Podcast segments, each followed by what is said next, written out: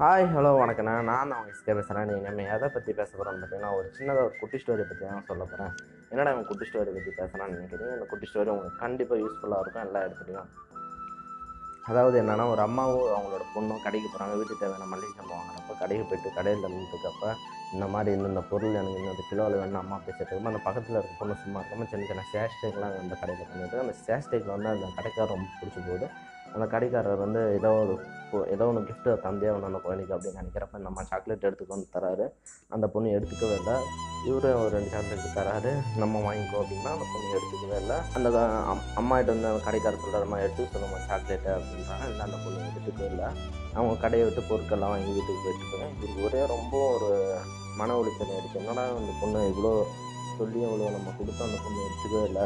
எப்படியோ சாக்லேட் கொடுத்தோன்னு ஒரு ஆனால் கை நிறைய சாக்லேட் அனுப்பி போட்டு அந்த குழந்தைகிட்ட கொடுத்துட்றாரு அந்த குழந்தைய தன்னோட ஹேண்ட்பேக்கில் அந்த எல்லா சாக்லேட்டும் வாங்கிட்டு இது எல்லாத்தையும் நோட் பண்ணிட்டு இருக்க அந்த அம்மா வந்து பார்க்குறாங்க என்னடா இப்போ கடையில் சாக்லேட் வாங்கலாம் இங்கே வந்து ரோட்டில் வந்து சாக்லேட் வாங்குறா? அந்த விஷயத்தை கேட்கலாமா வேணாமா? கேட்கலாமா? ஒரு டவுட்டில் இருந்துட்டு இருந்தாலும் அம்மாவால் கேட்காம கேட்குறேன் ஏன்டி நீ அங்கே வாங்காமல் இங்கே வந்து வாங்குற? அப்படின்ட்டு அந்த அம்மா அந்த குழந்தை அழகாக சொல்லுது.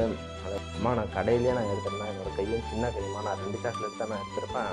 ஆனால் இப்போ வந்து பார்த்தீங்கன்னா எனக்கு நிறைய சாக்லேட் கிடச்சிருக்கு. அவரோட கையும் பெரிய ஆனால் அதனால் எனக்கு நிறைய சாக்லேட் கிடச்சிருக்குமா? அதனால தான் நான் அங்கே எடுக்கல. நான் இங்கே வந்து எடுத்துருக்கேன். இதே போல் தான் நம்ம வாழ்க்கையில் நம்ம எந்த ஒரு விஷயத்தையும் அவசரப்படாமல் செய்யாமல் கொஞ்ச நேரம் பொறுமையாக இருந்து நம்ம பார்த்தா நம்மளுக்கு கிடைக்கிறத விட அதிகமாகவே நம்மளுக்கு பெட்டராகவே கிடைக்குங்க. அதனால் பொறுமையாக இருங்க.